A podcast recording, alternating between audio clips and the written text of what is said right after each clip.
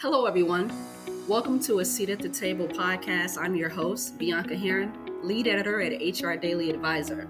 This podcast focuses on diversity, equity, and inclusion in the workplace, featuring thoughtful conversations and insight from experts, change makers, and leaders from the business world. For today's episode, I am super pleased to be joined by Brian Anders, Director of Human Resources at WorkSmart System. Brian was also recently featured in our Faces of HR column, where we had a lovely conversation about his background and experiences. You can find that link within this post on our website, so please be sure to check that out after this. But Brian, welcome to the show. Thank you for being here. Thank you for having me. Much appreciated. Brian, please tell me, what is your definition of having a seat at the table?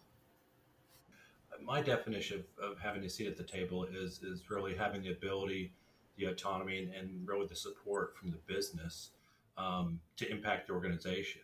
Um, it, it's an important role, and I think candidly the the days of personnel of, of the personnel rep or manager planning the company picnics, being the office counselor, uh, doing the hiring and firing. Those days are probably not gone, but I think we've we've come a long way in in the business uh, being an advocate for HR. So I've, I've certainly had the opportunity to to kind of work my way into the a seat at the table and then really when you get there you have to kind of look back okay what you know what do i do now? So with with that i think the right leadership the right uh, business leader you've got an opportunity to to positively impact uh, employee culture uh, employee morale employee retention depending on your business uh, client retention. So yeah there's there's a tremendous opportunity. Um, again if you've got that hr advocacy in the business, and sometimes you have to earn it, which makes sense. Absolutely, absolutely. With COVID 19, we've seen things disrupt and change, right, in a new way. And I think one of the curveballs that we've seen, just like you said, is this HR advocacy and the true importance of HR. And another big change in general that we're seeing is the arrival of Gen Z in the workplace. And that they are, this generation, for many, have been a huge disruptor as well. Uh, and of course, HR leaders have to be prepared for this generation because they also have many expectations. Brian, you believe the best way to prepare for Gen Z is by upholding moral accountability, well being, and diversity at work. Is that correct? Yeah, absolutely. In fact, I have a number of uh, Gen Z employees on my team and there's just a obviously they've, they've grown up with technology in their hands from a, a, young age with mom and dad's cell phone or tablet. And and the expectations are quite different from the, the gen z's as far as um, having access to, to technology technology you know continuously changing. And, and really with that um, you know they they're more uh, open to continuous and constant feedback. I think kind of rewinding as well the days of doing a performance review you know, uh, once a year and talking about events that took place 10, 12 months ago are, are, not gone, but they're certainly waning. So yeah, they're, they continuously look for feedback and it's not so much, you know, good job. It's like, okay, good job and be specific, right? To, to what they did, what their impact was, how they improved, how they delivered, exceeded a customer expectations, whatever uh, the, the, you know, the goal they met or exceeded. Absolutely. So it sounds like communication is key with this generation, like on, on a different level from well, I'm a millennial. I can't say that far out, right? Uh, but from from what HR leaders are seeing. Sure. Yep. Absolutely. Um, again, it's it's constant communication. It's and it's a you know, it's a culture. It's an environment. It's a generation where things are immediate. Um, feedback from you know how they did on a project is immediate. Um, and it's from my experience of being in HR 30 years now, it's a lot more descriptive. Back in the day, so to speak, it was, you know, good job, a pat on the back, right? Now it's, again, a lot more detailed as far as what that looks like, how they, you know, achieved, what I said before, exceeded expectations. So um, continuous feedback. Interestingly, we have an open door policy here. We have a large service environment, and it is literally a revolving door, but that's a great thing um, just because it, it takes constant uh, collaboration. I love that. That's amazing. And uh, piggy piggybacking, excuse me, uh, off a, a, bit of what you just said there. Of course, you've been in the space uh, for 30 years, and then now you're having to. You have this team of Gen Z, and there's this constant communication, but also this open door, like you just said, back and forth as well. That's happening. uh, from where you started in your career to where are you now? Is that such a big? Of course, you're obviously capable, right? It's not hard, but is that one of the bigger shifts that you've seen? Years ago, I think there was a kind of a mindset of people would learn things and, and in some ways, in a negative way, I guess, keep some things to themselves. Now it's a lot more open, and that's that's culturally that is generational in that um, people realize, and I think more so the Gen Z and then going up from there, that that knowing what other people do and there being transparency within the workplace and what everyone does makes everyone's job easier. Me knowing shortcuts to something to share that with my team makes us a lot more productive, a lot better customer service, and, and vice versa. Um, you know, all of us like to go on vacation. It's nice to go on vacation and, you know, selfishly not, uh, you know, get a phone call every couple hours. So the more the team knows, the more I know, the more we share with each other. Um, again, the, the, basics, better customer service, um, better knowledge, uh, continuity, uh, contingency planning. You've got multiple people that can do multiple things instead of one person being kind of the, the center of power, so to speak. Sounds like a lot of balance. Yes, it's uh, working in the professional employment organization PEO world. It is uh, it's a new adventure every day. I've been like I've been in HR thirty years. I learn something new in this job every single day. That's amazing. That's amazing. Uh, and to stay in the same vein with Gen Z in the workplace and how HR leaders uh, can prepare for this generation, we're going to tackle your uh, three points that you said again by upholding moral accountability, well being, and diversity at work. So let's tackle those individually, starting with moral accountability, please. Yeah. Um, from the standpoint of moral accountability, again, I think a lot of it comes back to in the workplace having some kind of a balance. We talked about coming out of COVID what that looks like. Um, probably more of a shift towards the employee or as opposed to the employee. I think there's a period of time where employees were somewhat, in some ways, dictating kind of the terms and conditions of their employment. There's been a shift back to more towards the middle, and that's good. And there doesn't need to be a pendulum shift all the way the other way, where the employer, you know, necessarily dictates um, all the terms and conditions. But it, you know, somewhere in the middle there's there's middle ground that, that's a good balance for for all parties. Absolutely. I love that i love that. And is there any more there you'd like to tackle with moral accountability or should we shift to the next? Um, no it just we're in a world now uh, again going back to technology where there's so many things that we're we have accessible on our phones and you know, our computers etc at work. Um, there's more moral accountability i think just because you know, if someone steps out of the bounds relative to work, whether it's at work, social media, things like that. Um, you know, there's there's certain things you you can say and you can't say about you or your customers. So, um, you know, there, there's certainly a lot more accountability there than there was 20, 30 years ago. In some cases, it wasn't needed because social media wasn't a thing. Just one thing to add real quick. Um, we are all employers of our organization, public sector, private corporate, profit, non for profit, et cetera, 24 7. We don't work 24 7 clearly, but on the weekend, if you do something that's, you know, out of bounds, illegal, whatever the case may be, that's going to affect your out of, you know, time work is going to affect your in time work. So, um, from that standpoint, I think with social media being so prevalent, that's, that's, you know, come to the surface a lot more so than it, than it ever has. What advice would you give an HR leader approaching that situation? Sure.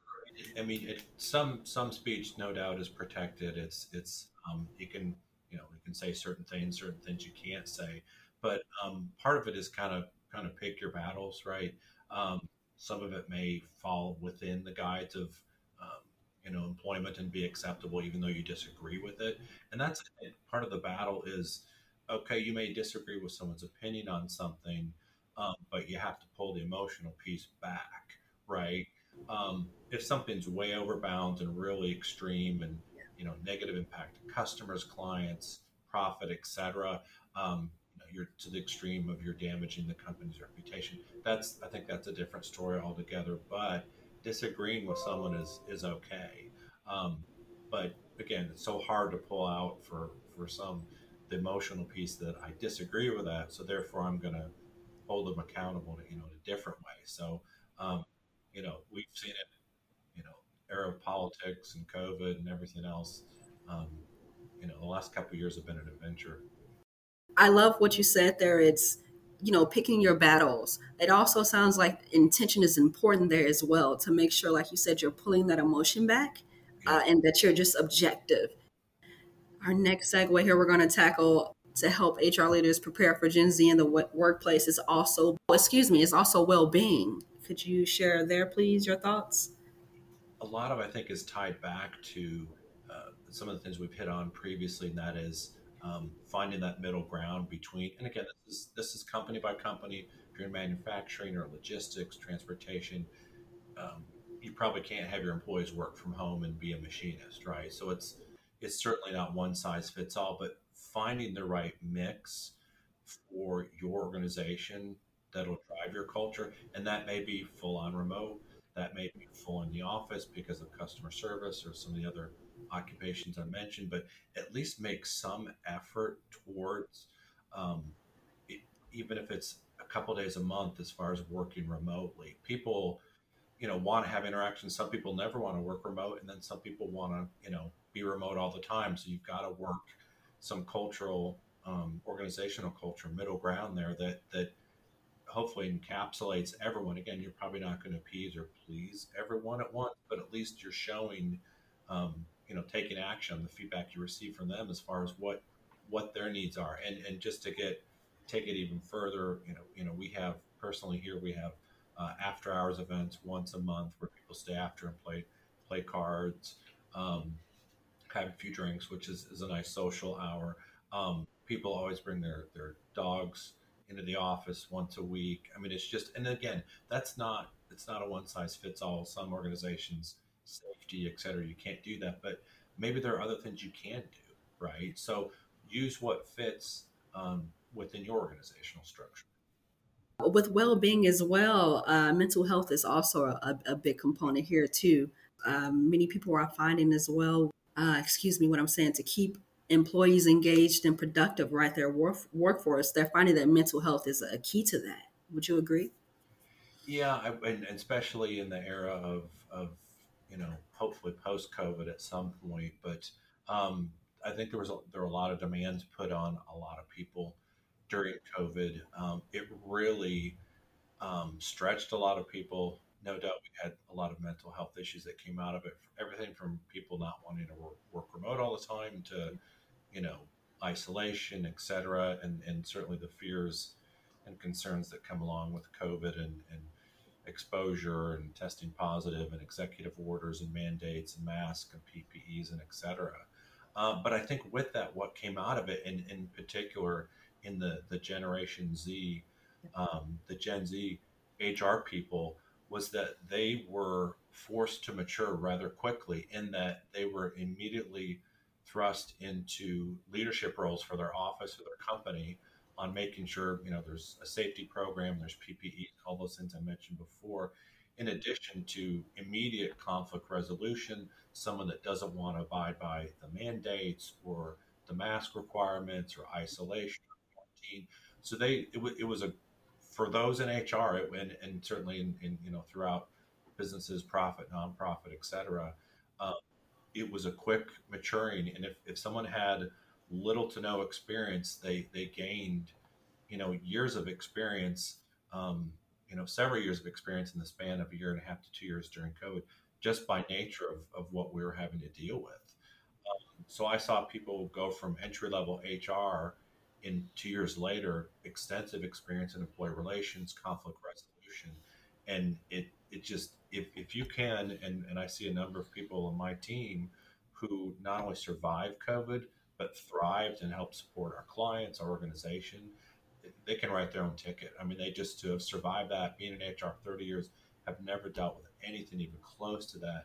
And to see someone at that age and that level of, you know, HR experience thrives so much, again, they, they can punch their own tickets. Everything from here on out's easier, right? well, let's hope so. let's hope so. Absolutely, and that's that's amazing to hear. Um, wow. You know what? That's a great point. I, I never heard anyone mention that before. We talk about many facets when it comes comes, excuse me, excitement to COVID COVID nineteen. uh, but I had never heard someone talk about the HR leaders in this position that are new, right, entry level, like you mentioned, who made a way out of no way. Let's say that. Yeah, yeah, and there really wasn't a choice in the matter. You just you had to step up. And what what's the old adage? What uh, um, what doesn't challenge you changes you. You know, what doesn't challenge you doesn't change you, rather. And so, you know, in the era of COVID, we we all had to change because it challenged every one of us in different ways. So it was it was kind of a quick growing up period for a lot of HR professionals. In our last pillar here to tackle the best way to prepare for Gen Z is by upholding diversity at work. And your thoughts there, Brian? Yeah, I, in starting in recruitment um, many years ago in my career, I, I, quickly figured out that you can diversify your candidate pool. And I, what I mean by diversity is, you know, not just you know race, age, gender, etc. Um, by by making certain initiatives, you can expand and diversify your candidate pool, which then diversifies your employee representation. Um, implement an employee referral program, and, and, any program will tell you that people are more likely to uh, refer people that are like themselves. So if you've now increased your candidate pool, you have a more diverse candidate pool to, to, to pull from, to recruit from, and hire from. You hire those individuals, you get referrals. Again, it, it kind of feeds on itself. So, um, yeah, I was tasked with a number of opportunities early on in my career uh, involving recruitment efforts and initiatives, and um, you know, going to community organizations. Uh, in some cases, when I when I worked uh, recruitment at FedEx at the start of my career, going to historically black colleges to recruit uh, for instructional design specialists, engineers. Um, was a very eye-opening experience and a very intrinsically rewarding experience. So, um, yeah, it's um, it, it, like I said, it kind of feeds on itself. I think once you expand your your candidate pool, then it just like I said, it it, it grows. Absolutely. And it sounds like, correct me if I'm wrong here or not, Brian, but you're creating your own pipeline as well. Correct. Yeah. You're building relationships. Um, you know, locally here in Indianapolis, Martin University was a, a, a continuous resource for us to recruit from, and, and a fast-paced transportation environment. Um, you know, there's the, the opportunities were unlimited. So yeah, it was very rewarding too to see someone go from a package handler up to you know get their degree and become an engineer or a manager. Absolutely, I love that. I love that. And one more question for you. Uh, but before I ask you that, Brian, is there anything else you'd like to add or talk about? No, I, I appreciate the opportunity. I've uh, I've had uh, a number of businesses where I've you know had a seat at the table, and um, you know had huge HR advocacy, and the things that we accomplished as an organization were you know the sky's the limit, literally. So I I, I see where that's not the case in some situations, and and yeah, take your HR person and leverage leverage every uh, minute you can out of them. Absolutely. And my final question for you, Brian what's on your heart? What is on my heart is um, 31 year marriage to my wife and five kids, and youngest daughter heads off to college. So that that is what's on my heart every day. That's why I come into work every day in part and you know deliver and execute on on everything I can to help support them. That's amazing. I love that. And congratulations.